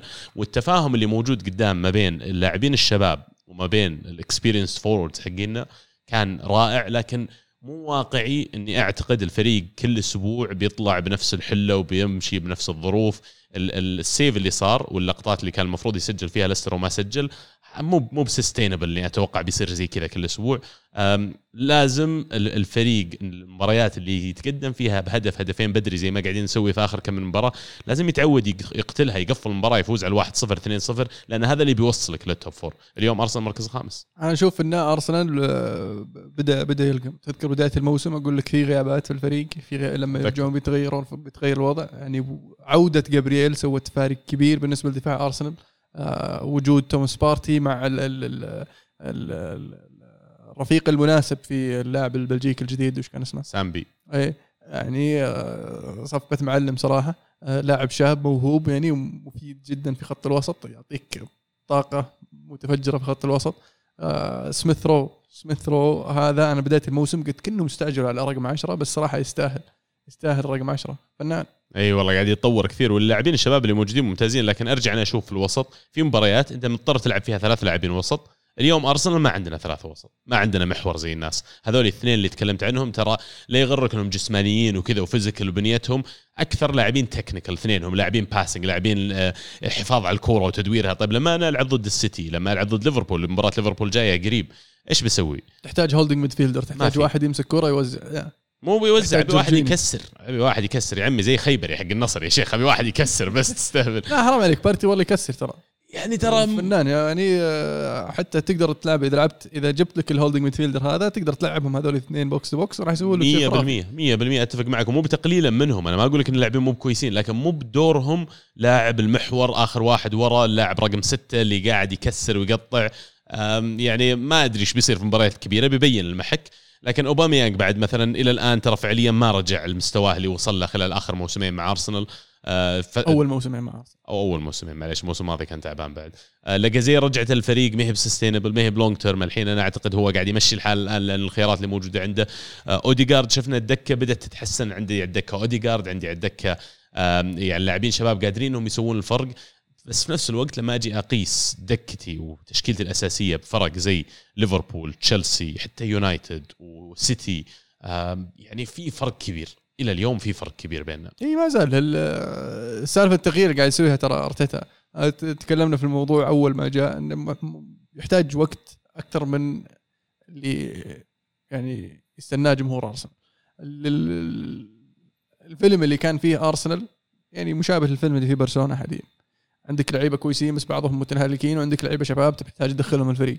وعطى الفرصة للكثير منهم مثل مثل سميث رو مثل آه، ساكا وشفناهم يأدون. مارتينيلي اللي كان عليه الأمل كثير بس صراحة إصاباته يعني قاعدة آه، تعثر ال- ال- الأنكيتيا يعني مو في المستوى ال- ال- ال- اللي اللي يناسب أرسنال. صح. و لكن ما عندك ال- البديل المناسب. عندك بيبي على الدكة عندك يعني ترى كل مع كل هذا ترى تشاكا الآن بيرجع من الإيقاف حقه. آه، بيبي موجود. آه، في يعني أسامي موجودة لكن يعني قهر لما أجي أشوف أنا ثلاثة أو أربع لاعبين أتكلم عن بيرند لينو تشاكا وبيبي ويمكن ما ما يحضرني الحين بس إنه يعني ثلاثة أو أربع لاعبين جبتهم بقيمة مجمعة 200 مليون. ولو أزيد عليهم كم لاعب وصلت 250 مليون بالراحة. 250 مليون انصرفت على لاعبين اليوم حتى لو هم موجودين ما يطقونها في الأساسي. حسافة حرام مرة حرام. هذه فلوس خسرت. كان ممكن إني أنا أصرفها على اللاعبين الصح. يا عمي بالمقارنة ليفربول بالمبلغ هذا 250 راح جاب صلاح راح جاب ساديو ماني راح جاب فيرمينو راح جاب خط الوسط حقه كله ولسه ما قفل ال 200 مليون ترى. لسه يبقى الباقي حق فان دايك. فان دايك شكرا. بالضبط بالضبط. هذا هذا اللي أقصده يعني. عرفت إنه حرام لما تيجي تشوف أخطاء الإدارة بالقبل وما أحطها في أرتيتا أكيد الكلام هذا لكن يعني ما كان النادي مدار بطريقة سليمة من قبل. فالحين يبدو لي إنه مع مع أرتيتا قاعد يشتغل الفريق صح لكن برضو ما زال يحتاج وقت. يعني ممكن ما يوصل لل top four هذا الموسم آه، لكن ممكن نشوفه الموسم القادم في في حلة أفضل. ممكن إذا صار في Europa League أصلا ممكن يكون في في عنده فريق يقدر فعلا يفوز بالبطولة ويريح نفسه بالتأهل ال Champions League إذا رجعت. لل Champions League عن طريق ال Europa تثبت؟ تجيب top four يعني؟ على على حسب كيف تدير الفريق. لأن يصير أنت عندك status حق ال Champions League تقدر تجيب آه، لاعبين كويسين لكن في واحد في أندية مثلا تشطح لك في أندية ما تغير كثير في أندية تخسر لعيبة. فعلى حسب كيف أنت تدير الأمور. لأن بعد ال Europa League اليونايتد تراعنها مع مورينيو وبعدين جاء أولي وها قرب بس إنه دحدر في الأخير. وأرجع وأقول يد واحدة ما تصفق زي ما قلت قبل شوي كانت الموضوع على ظاهر برشلونة لكن يعني يد واحدة ما تصفق. أرتيتا مو معقول إني أجي أنا أطلب منه يدرب الفريق ويحط ال project وتختار اللاعبين اللي يجيبهم ويقفل ال negotiations والانتقالات. اليوم إلى اليوم النادي لا يدار بالطريقة السليمة من وجهة نظري. على الأقل ال- الصفقات اللي سويتها الصيف الماضي محدودة وسويتها وأنت منحدي بعد. بن وايت ما أعتقد كان خيار أرسنال إنه يروح يحط 50 مليون ولا 55 مليون على اللاعب زي كذا لكن انت لأن نتيجة الإدارة السيئة عندك وصلت لمرحلة ما عندك 25 لاعب ثمانية منهم homegrown فلازم أنا أروح أنقي لي مبلغ كبير عشان أجيب لي واحد homegrown وفي المقابل لاعبين homegrown في ارسنال كانوا قاعدين يلعبون الآن في أندية ثانية في ال Premier League وغيره وأساسيين في أندية ال achievement حقها أكبر من ارسنال خلال السنوات الماضية. ويعني خليتهم يمشون كذا بالساهل. شيء يحزن والله العظيم شيء يحزن. يعني. وفعلا آه، لما الحين بديت أحطها زي كذا والله مو بعيد من اللي قاعد يصير ببرشلونه إدارة كارثية كانت لكن يعني ما يمكن ال expectation عند جمهور أرسنال مو نفس اللي موجود عند جمهور برشلونة اللي كان عندهم ليو ميسي. بس ترى expectation جمهور أرسنال ترى مو مو مو ضعيف يعني هو بخير. يعني بس نكون واقعيين لي إيه، سبع سنوات على ال Champions. مع الفترة الأخيرة okay بدت بدت آه، تقل ال expectation بس وصلني top four الحين بس يرحم لي أمك آه، الله يدني الله يدني إيه، ولا ترى هذيك الفترة لا ما كان أرسنال يرضى. يعني حتى حتى يوناي أمري. يوناي أمري ترى كان مسوي شيء كويس نوعا ما. ما هو باللي مرة سيء. لكن ما قعد لأنه مو بقاعد يعطي جمهور أرسنال اللي يطمح عليه. فالحين جمهور آرسنال بدأ يقتنع بالوضع الحالي وبدأ يرضى بأرتيتا وبدأ يشوف الإيجابيات اللي قاعد يسويها أرتيتا. بس صار له فترة يا عيال أرتيتا مو مدرب جديد ترى جاي الصيف هذا. ترى له الآن ثالث موسم ذا. اي بس يعني آه، الشغل اللي اللي يحتاجه يحتاج وقت أكثر من كذا. يعني حتى آه، انه إنه قاعد يبني الفريق. شوف ترى شوف الفريق اللي أول ما جاء والفريق الحين. تغيرت أشياء كثير. وباقي في نقص إيه. ظهير يمين ما عندي اليوم. مو بس في نقص لسه لسه في ناس المفروض إنهم يمشون. صح. وأنا أقول لك إيه. اليوم ما عندي ظهير يمين ما عندي محور و striker يبغى لي أشوف لي حل. يعني okay أوباميانغ striker أساسي بس يبي لي أجيب له واحد قاعد في ظهره أول ما مباراة يزبل يلعب مكانه على طول. يعني لسه يبغى له على الأقل يمكن two transfer windows قدام. في عندك إسحاق؟ حق أوه يا قدر اللاعب من أيام من أيام ألمانيا من أيام دورتموند الظاهر كان إيه. هو. وفي عندك فلاهوفيتش حق فيورنتينا. فلاهوفيتش هذا بيصير عليه قتال آه، شرس في الصيف الجاي. ابعد ابعد لو سمحت. لا تضطر اسمع لسانك ولدنا. محجوز يوفي. محجوز. ولدنا. اليوفي الظاهر بيعطونهم 10 10 لاعب مقابل. اسمع بنعطيكم آه، ثلاث أربع لعيبة. لا مو بالعطاري كملوا أرسنال سواليف حلوة طاري صح؟ اليوفي. روح الدوري الإيطالي. وش صاير فيه آه، في الدوري الإيطالي ما؟ أدري والله أنت قل لي إيش صار أنا أقول لك وش صار. اللي صار إن نابولي فاز 1-0 مباراة صعبة. مباراة صعبة الصراحه مطرود من الفريقين واحد. بس يعني طرد آه، نابولي جاء متأخر. وقدر يخلص المباراة. آه، فوز صعب ومهم.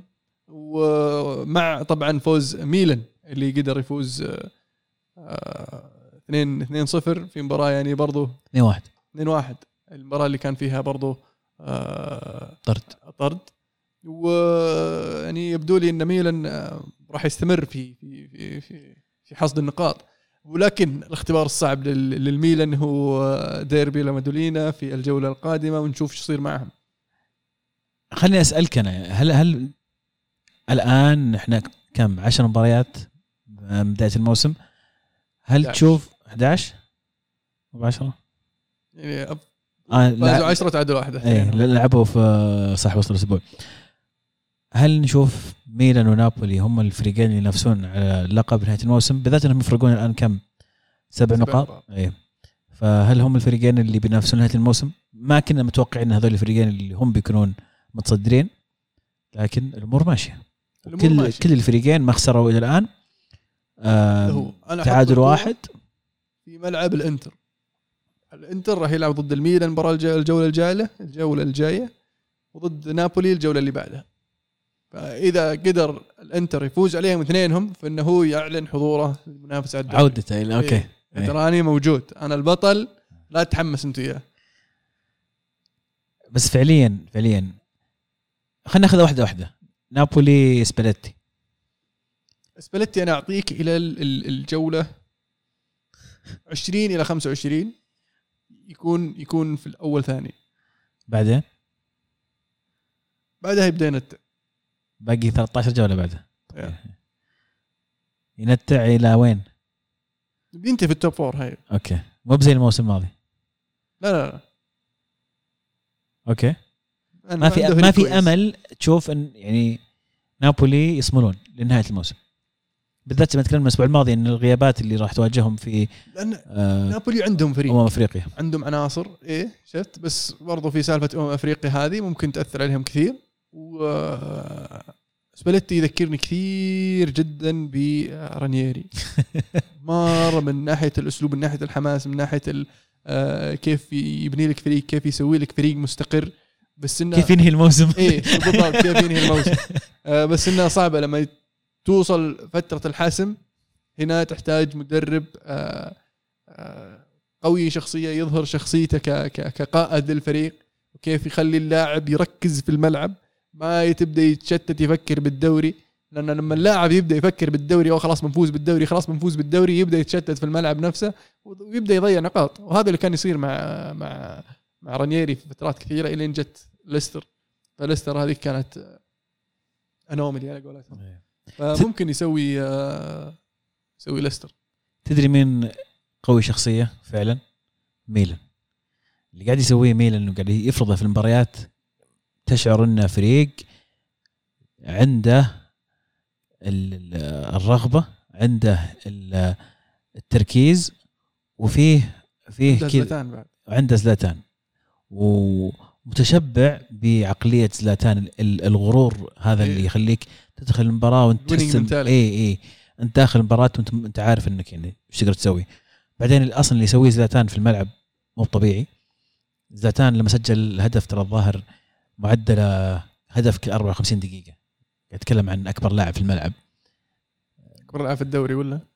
أكبر لاعب في الدوري والله ما أدري. في لاعب في الدوري. يلعب سن ال 40 في في السيريا آه ما في. الدوري. أتوقع ما في إيه. لكن فعلا مباراة جميلة ميلان أمام روما اللي انتهت ب 2-1 لميلان. وكان كان فيها يعني أنا أنا حسيت إنه في شيء مختلف في ميلان.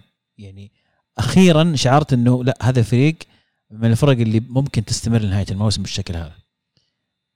أول كان عندي تخوف شك. الآن لما شفت الفريق ويعني كعناصرية حتى عناصريا الفريق ممتاز. يعني عندك خبرة زلاتان لما يطلع زلاتان يدخل جيرو وعندك ال- الحيوية الشباب في لياو واللي يقدم لياو في الملعب. عندك كالابريا الظهير رائع فجأة صار ما أدري شلون رجع انولد من جديد صار خرافي. فرنانديز طبعا ثيو. ف فرانك كيسي يعني ها بسم الله بدينا نركز شوي نرجع للأوضاع الطبيعية. ف ميلان عاجبني كثير صراحة الموسم هذا وأعتقد إذا في إذا بتخيرني بين ميلان ونابولي من أتوقع بيوصل أبعد نهاية الموسم فأنا أتوقع إنه ميلان. ميلان. أنا بصراحه عقب عقب نتيجة ال ال 2-0 إلى 3-2 للميلان أيه. أظهروا شخصية قوية في هذيك المباراة بديت أقتنع إن ميلان يعني they mean business يعني إيه. مو بجايين يلعبون. وزلتان كان كان يعني ما كان يمزح لما قال الموسم الماضي. أنا لو جيت بداية الموسم كان فزنا بالدوري. والحين السؤال يرجع للإنتر. الإنتر يعني آه، تعثر كم عثرة لكن عنده مباراتين مهمات زي ما ذكرت قبل شوي. إنه فعلا إذا قدر يخطف الثلاث نقاط في المباراتين هذه فممكن يفتح الدوري مرة ثانية على مصراعيه ويعطي فرصة لل... حتى للفرق اللي جاي من بعيد إنها تقرب شوي. هل تشوف الإنتر عنده أمل إنه يعود للمنافسة؟ طبعا. آه، يعني عنده القدرة طيب. عنده القدرة. عنده العناصر عنده يعني تقريبا كل شيء عنده. ال- الشيء الوحيد اللي مو قاعد يخلي الإنتر ياكل الدوري الآن إنه إنزاجي أو فكر إنزاجي اللي جاي فيه والفريق اللي موجود لسه ما بعد يصيرون متطابقين بالضبط فوق بعض. لسه فيه تشتت لسه مو كل شيء ضابط. لسه حتى هو لو تشوف تبديلاته بعضها غريب وبعضها متأخر وحتى خيارات اختياراته للأسماء لسه ما هي ما يعني لو بقول لك من ال 11 اساسيين لسه مو بواضحة.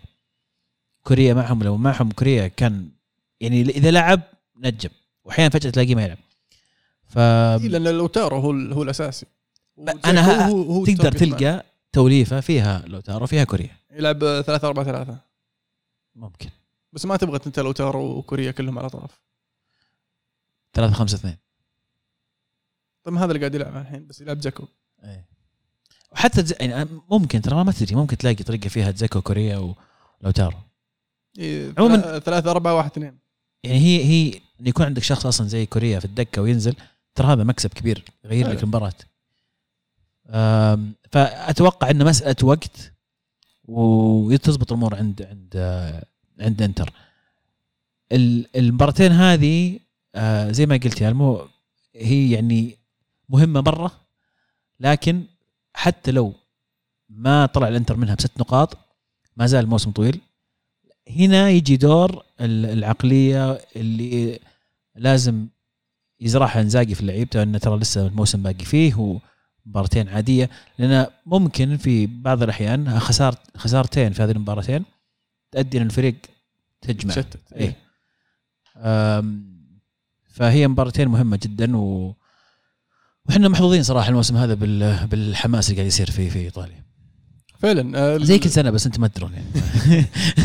لا بس ال- ال- الفرق اللي اللي اللي, اللي تنافس على ال top four أنا هذا شيء يعجبني في في في, في إيطاليا. يعطونك منافسة على ال top four آه، ممتع لأن عادة ما يكون مو بفريق واحد أو مو بمركز واحد عفوا مركزين إلى يعني إلى على الأقل الثلث الأخير الموسم.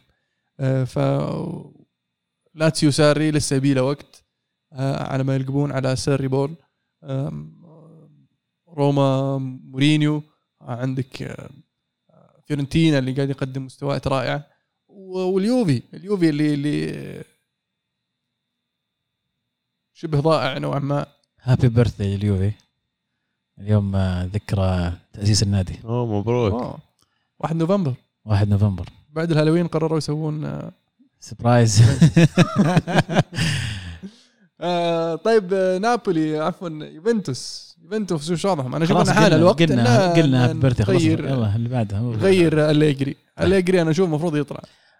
شوف يا ألمو لا تشخصن الأمور. طيب لا تشخصنها. شلون عشان- شخصنت أنا؟ عشان قلنا اولي out تقول اليجري out ما له دخل ترى. لا لا ما له دخل. انت أنا صاد هل أنت بكامل قواك العقلية ومعرفتك الكروية تطالب بإقالة اليجري الآن؟ نعم. ليش؟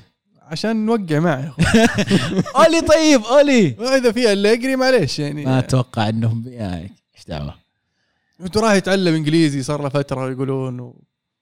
فالحين المفروض انه يعني جاهز انه يدير آه، الفريق إلى تحقيقه. لا أنا يعجبني اليجري إنه يقدر يقعد معك مدة طويلة. يقدر يسوي لك فريق فعلا صلب وقوي يقدر ينافس. فريق يقدر يفوز بالدوري. ومو هو من نوع المدربين اللي يسوي مشاكل. صح إن طريقة لعبه أحيانا تكون دفاعية مملة شوي بس إنه يعرف يفوز الرجال. والفترة اللي قاعد يمر فيها اليوفي الحين فترة يعني غريبة شوي لأن العناصر اللي عنده مو هو بالعناصر اللي هو يبغى يلعب في يلعب بالطريقة اللي هو متعود يلعب فيها. وقاعد يحاول يلقى التوليفة المناسبة إنه يطلع أفضل ما في الفريق هذا على أساس إنه يكسب ال- المباريات هذه. هل رؤيتي معك شوي؟ أختلف معك أختلف معك في كم نقطة أو أنا في ترى النقطة يعني هذه. شوي شوي يعني ترى أميل لاليجري يعني أشوف أنا أنا أنا أنا أنا أنا مع شوي أنا مع أليجري. أنا مع أليجري. وأنا مؤمن إن أليجري راح يستوعب. طيب. بس لازم أعبر عن استيائي لما يسوي أشياء غبية زي اللي سواها المره الاخيره إنك إلى الآن قاعد تلعب أربعة أربعة اثنين كلاسيكية. هذا شيء بالنسبة لي غير مفهوم. تلعب رابيو. تلعب رابيو كجناح أيسر. طب إذا أنت قاعد تلعب تشكيلة أصلا ما بتشكيلتك اللي أنت تفضلها وقاعد تلعب لاعب برا مركزه في هذه التشكيلة يعني أنت سويت خطأ أدى إلى خطأ ثاني. بعدين شيء ثا... شيء ال- ال- الأدهى والأمر أن أحد أفضل لعيبة العالم السنة هذه مخليه دكة. ما أنت قاعد تعتمد عليه. ما أنت هو- قاعد تخ... كيزا. ما أنت قاعد تخلي الفريق يلعب بطريقة مناسبة لكيزا. بعد يبي له وقت بعد. اليورو. بعد اليورو ال- ال- الرائع اللي سواه كيزا وال- والمستويات وكل ما ينزل كيزا وحتى شف- شفناه السنة هذه قدام آه، مباريات كبيرة زي تشيلسي والموسم الماضي. هو اللاعب اللي يسوي الفارق هو اللاعب فما انت بقاعد تسوي التشكيلة المناسبة إن تخدم هذا اللاعب ومستمر على ثنائية آه، كليني وبونوتشي رغم إن عندك أحد أفضل المواهب الدفاعية قاعد دكة برضو ديلخت إلى متى بيقعد لك ديلخت إذا انت ملعبه؟ ترى- بسألك سؤال. ينشال في ثواني ديلخت الآن خلاص. لا وأنا ما الومه إن قال خلاص بمشي يدق على ريولا يلا مشينا. ما ما يلعبني ذا الشايب. وش الطريقة المناسبة اللي تقدر توظف فيها كيزا بالطريقة الأمثل؟ اللي تستفيد منها. خليك تستفيد من كيزا بالطريقة الأمثل. شوف كيزا لا تلعبه لا تلعبه هجوم. لا تلعبه يعني مهاجمين. يعني 4 4 2 ما ينفع يكون هو فيها. ولا ينفع يكون 4 4 2 جناح. أفضل طريقة لكيزا اللي شفناها مع, مع إيطاليا اللي هي 4 3 3 يكون هو على الطرف. طيب حلو. عطني تشكيلة 4 3 3 في نقطة في نقطة أخيرة بضيفها بس على على الأليجري والاختراعات اللي قاعد يسويها. عندك لوكاتيلي برضو شفناه يعني كان مميز جدا في اليورو لما لعب في خط ثلاثي في, في الوسط. تجي وتلعب 4 4 2 آرثر وبنتنكور وآرثر لوكاتيلي. ليش؟ ليش؟ كلنا نعرف إنك تعشق فكرة الريجيستا أو اللاعب اللي المايسترو اللي يوقف قدام الدفاع. عندك ارثر تو راجع من من الإصابة. لعبة. أنت معجب فيه وتمدح الأسبوع الماضي. لعبة في هذا المركز. العب 4 3 3 العب بالإمكانيات اللي عندك. 3 5 2 إذا أنت مصر يعني إنك لازم ثلاثة تبي ترجع للطريق القديم العب 3 5 2 ما يخالف. جرب. الاختراعات اللي قاعد يسويها ما أدري وما أدري متى أنا متأكد إنه بيوصل بس أنا مشكلتي إنه قاعد ياخذ وقت عشان يوصل. قاعد يجرب لسه. اي لسه قاعد يجرب. واللي قتلني إنه يطلع نهاية المباراة ويقول آه، بعد الخسارة هذه الفرق صار مدري كم إحنا فقدنا ال- الأمل على لقب الدوري. خلاص. يا حبيبي إحنا 11 جولة خلصنا. باقي 27 جولة. إحنا اليوفي. فريق الأنظار عن اليوفي. ما تقول فقدنا ال- ال- ال- المنافسة على اللقب. هو هو من يوم جاء من يوم رجعت اليوفي السنة هذه هو تصريح تصاريحه هو في في شيء متغير. كلها تصاريح اي اي عرفت؟ اللي جاي هو طالع زعلان عرفت؟ وجاي راجع بايع إيه. ف التشكيلة ال- ال- الامثل أتوقع إنها يعني 4 4 2 4 4 شوف لعب فيني. 4 3 3 بوجود آه، دي ليخت لازم يكون أساسي. بعدين تسوي rotation بين بونوتشي وكليني. حلو. مين على اليمين؟ دانيلو على اليسار. وعلى اليسار آه، ألكساندرو. وعندك كوادرادو في مباريات بعضها ممكن تلعبه كظهير يمين. عندك تسوي rotation حسب حسب ال- المباراة اللي قاعد تلعبها. تبغى دور دفاعي تلعب دانيلو تبغى تلعب هجومي أكثر تلعب كوادرادو. المحاور آرثر آه لوكاتيلي وجنبه رابيو كمحور مو كجناح أو ويستن ماكيني أو بنتنكور. كل الخيارات ممكنة. مع لوكاتيلي وآرثر. إيه. قدام كيزا موراتا وديبالا. ديبالا طبعا الطرف تشوفه مناسب ممكن يلعب على ديبالا الطرف. ديبالا يمين ولا يسار؟ يعني أنا أفضل إنه يلعب على ال على اليمين بس برضو كيزا أفضل على اليمين. فأنا لاعب زي كيزا احس احتاج أن يكون في مركز المميز له بالنسبة له عشان يطلع بأفضل صورة. ديبالا ممكن يتأقلم ممكن يدخل على جوا أكثر بيصير ورا ورا ورا موراتا لاعب ممكن تستفيد منه بشكل أكبر لما يرجع يستلم كورة. يعني في في فيه مميزات مو بلازم تلعبه زي زي آه، زي آه، كيزا على الطرف. رايح جاي رايح جاي عرفت قصدي؟ إي أنا أشوف أشوف ديبالا يسبب يسبب مشكلة. لاعب فنان بس إنه لما تحط على الطرف تخسره لأنه مو بسريع. آه لما تحطه مهاجم تخسره لأنه يحتاج مساحة يمشي بالكورة. آه لما تحطه آه رقم عشرة هو أفضل توظيف له. بس تحتاج إن يكون عندك مهاجم زي الناس تحتاج انه يكون عندك اثنين وراء كويسين جدا. ف هل ممكن نشوف إن 4 2 3 1 هي الطريقة الأنسب للاستفادة من كيزا و آه، ديبالا في نفس الوقت بحيث إنك تلعب مثلا لوكاتيلي وجنب آرثر أو أي أحد ثاني؟ بعدين تحط كيزا على اليمين وتحط آه، كولوسوفسكي على اليسار أو أي حد سريع.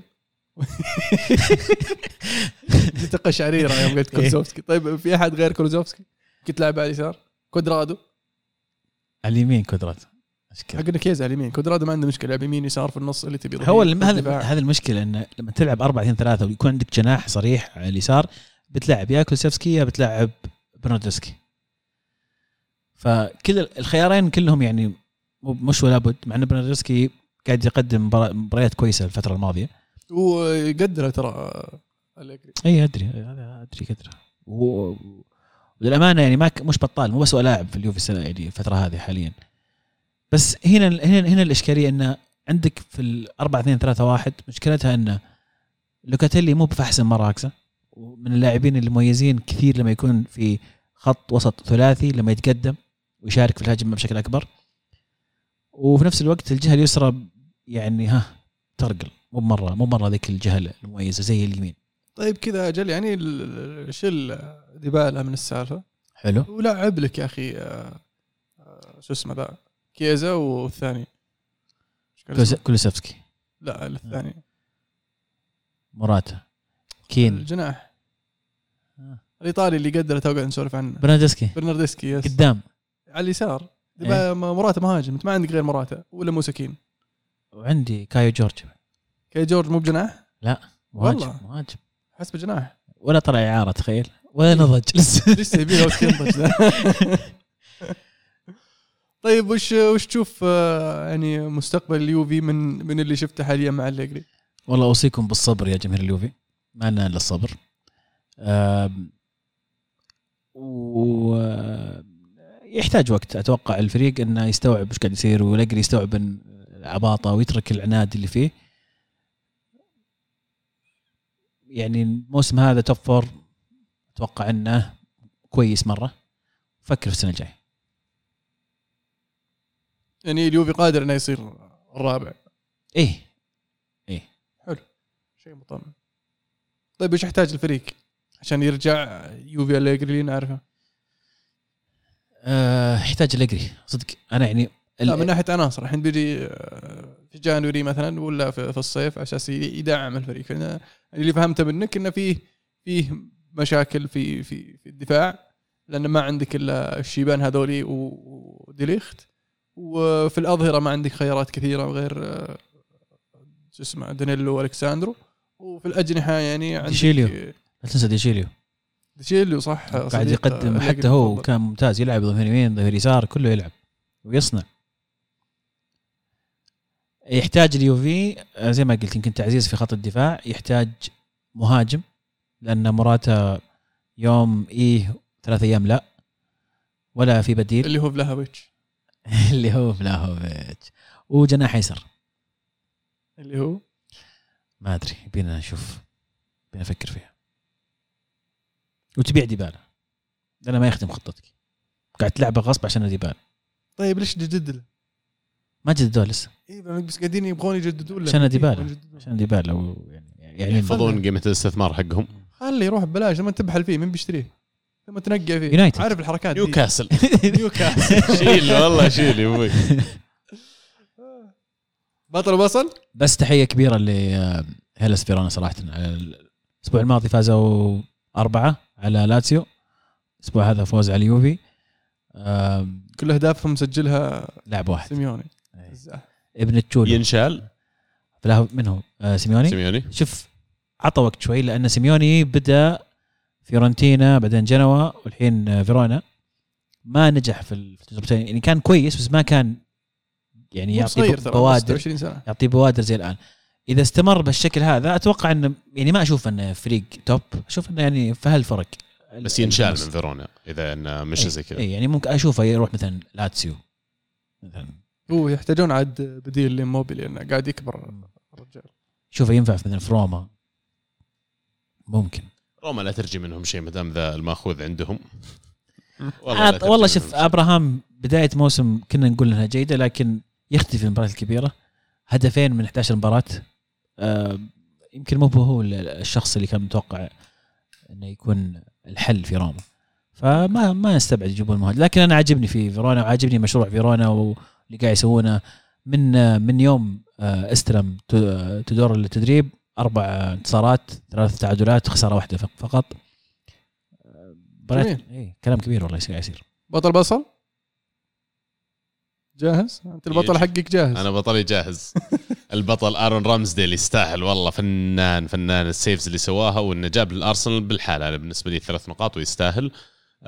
بصل الأسبوع يمكن اللي ما تكلمنا عنهم الحلقة هذه لكن ليفربول اللي ضيعوا تقدمهم آه، 2-0 إلى تعادل 2-2 آم، يعني سقوط غريب مرة وإذا أنت يا ليفربول قاعد تحاول تنافس على ال Premier League ترى المباريات هذه وأنصاف النقاط حتى ما راح أسميها النقاط الكاملة راح تفرق معك فما بالك في مباراة أنت كنت متقدم فيها وترجع آه، ي drop نقطتين وتتعادل في الأخير بصل الأسبوع يستاهلون ليفربول.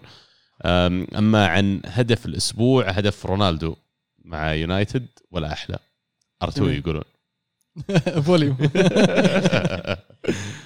خذ تصدي الأسبوع خل عنك الأسبوع. صد الأسبوع رامزديل مع الفاول بنرجع نعيدها.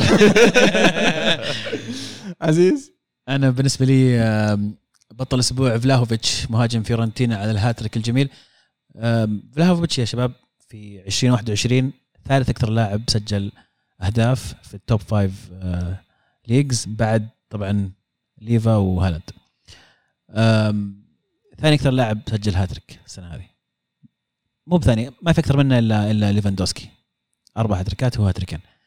آه، بلنتياته 100% ما ضيع ولا بلنتي. فالولد يعني آه، واضح إنه بيكون حديث الحديث الصيف القادم. اي لأن اللي عاجبني فيه إن الأضواء من كلها حوله والرجال قاعد يقدم قاعد يأدي. من مواليد 2000 عمر ما سجلوا من اللي بعد 2000 ما سجل هاتريك إلا هو هالاند في الدوريات الخمسة الكبرى. Stuff. كيف؟ يعني تصريح الموسم الماضي إن إنه- أنا أقدر أصير زي هالاند وأحسن بعد. يعني قاعد يثبت كلامه. هاتريك جميل في, في الأسبوع هذا. بصل الأسبوع. يعني حشيت في الأجري كفاية قبل شوي فخلني أرجع هاري كين اللي اللي قاعد يعني قاعد يسيء لنفسه أشعر بطريقته في اللعب. تشعر إن اللاعب ما له أي رغبة إنه يلعب. دامك انت رضيت وقعدت بغض النظر عن الظروف اللي صارت في الصيف انت مجبور ولا لا لكنك قعدت. أتمنى إني أشوف شخص فعلا قاعد يحاول يعني يعطي فريقه شوية روح. يعني هو أحد أحد أحد ال- ال- الكباتنة في الفريق. يمكن دوريس هو الكابتن لكن هو يعتبر ثاني كابتن كابتن منتخب إنجلترا إذا ماني غلطان يعني لازم لازم تسوي شيء. إذا فريق قاعد يدهور ويعتمدون عليك وأنت تظهر بالشكل هذا اللي الرجل ما له خلق ما له كأنه ما له علاقة في المباراه كأنه يعني برا المباراه فبصله مشوية لهاري كين هو كان شكله كذا لأن دفاع اليونايتد كان صح. صح صح صح. عفوا نسحب البصلة. صدق والله عليه مسؤولية معك حق. أنا اللحظات اللي فريقك إيه. يعاني المسؤولية عليك. هدف الأسبوع هدف آه، جيفاني سيميوني على واحد. اليوفي الثاني ال R 2 R1 R 1 آه ماشي في ناس يسمونه R2 يعني هو اختلاف ثقافات. قديمة إحنا. حلو. آه بالنسبة لي آه أنا ببدأ ببصل الأسبوع بصراحة بصل الأسبوع آه لابورت لابورت اللي, اللي, اللي جاب العيد في السيتي. وطبعا ما أخذ بطل الأسبوع لأنه جاب العيد في السيتي. بأخذ بصل الأسبوع لأنه جاب العيد في الفريق حقي اللي اعطاني minus 3 ويعني حطني في موقف محرج. إيه ويعني ال- ال- الأخير سقط علي إلا شوي. آه صار بالنسبة مركزك الحين. ما عليك ب- اليوم بستعيد مركز إن طيب شاء الله. أوكي. هوانج يسجل هاتريك وامور طيبة. متفائل مسلم مره مسلم أيوه. تقول لي؟ آه شو اسمه هدف الأسبوع هدف برايتن آه الأول ال R 1 اللي اللي اللي اللي, اللي يحب قلبك خلينا نقول. آه أما بطل الأسبوع بطل الأسبوع بصراحة أبغى أقول برايتن أنا بصراحة. خلاص كورونا اللي سووه برايتون في في, في ليفربول في الأنفيلد مو بسهل يسويه أي أحد. إنك تعود من 2-0 إلى 2-2 في الأنفيلد مو بشيء سهل. في الأنفيلد؟ في الأنفيلد. نعم. يركز على الأنفيلد لأن في ناس برا الأنفيلد. إيه. أبد. كذا وصلنا نهاية حلقتنا اليوم. إن شاء الله تكونوا استمتعتوا معنا. آه لا تنسون طبعا آه، تشاركونا الحلقة. تسوون share like subscribe retweet وتابعونا على تويتر ساوند كلاود ايتونز انستغرام سناب شات والعدة. وأبد كانت كورة معنا. نكون معكم. والله.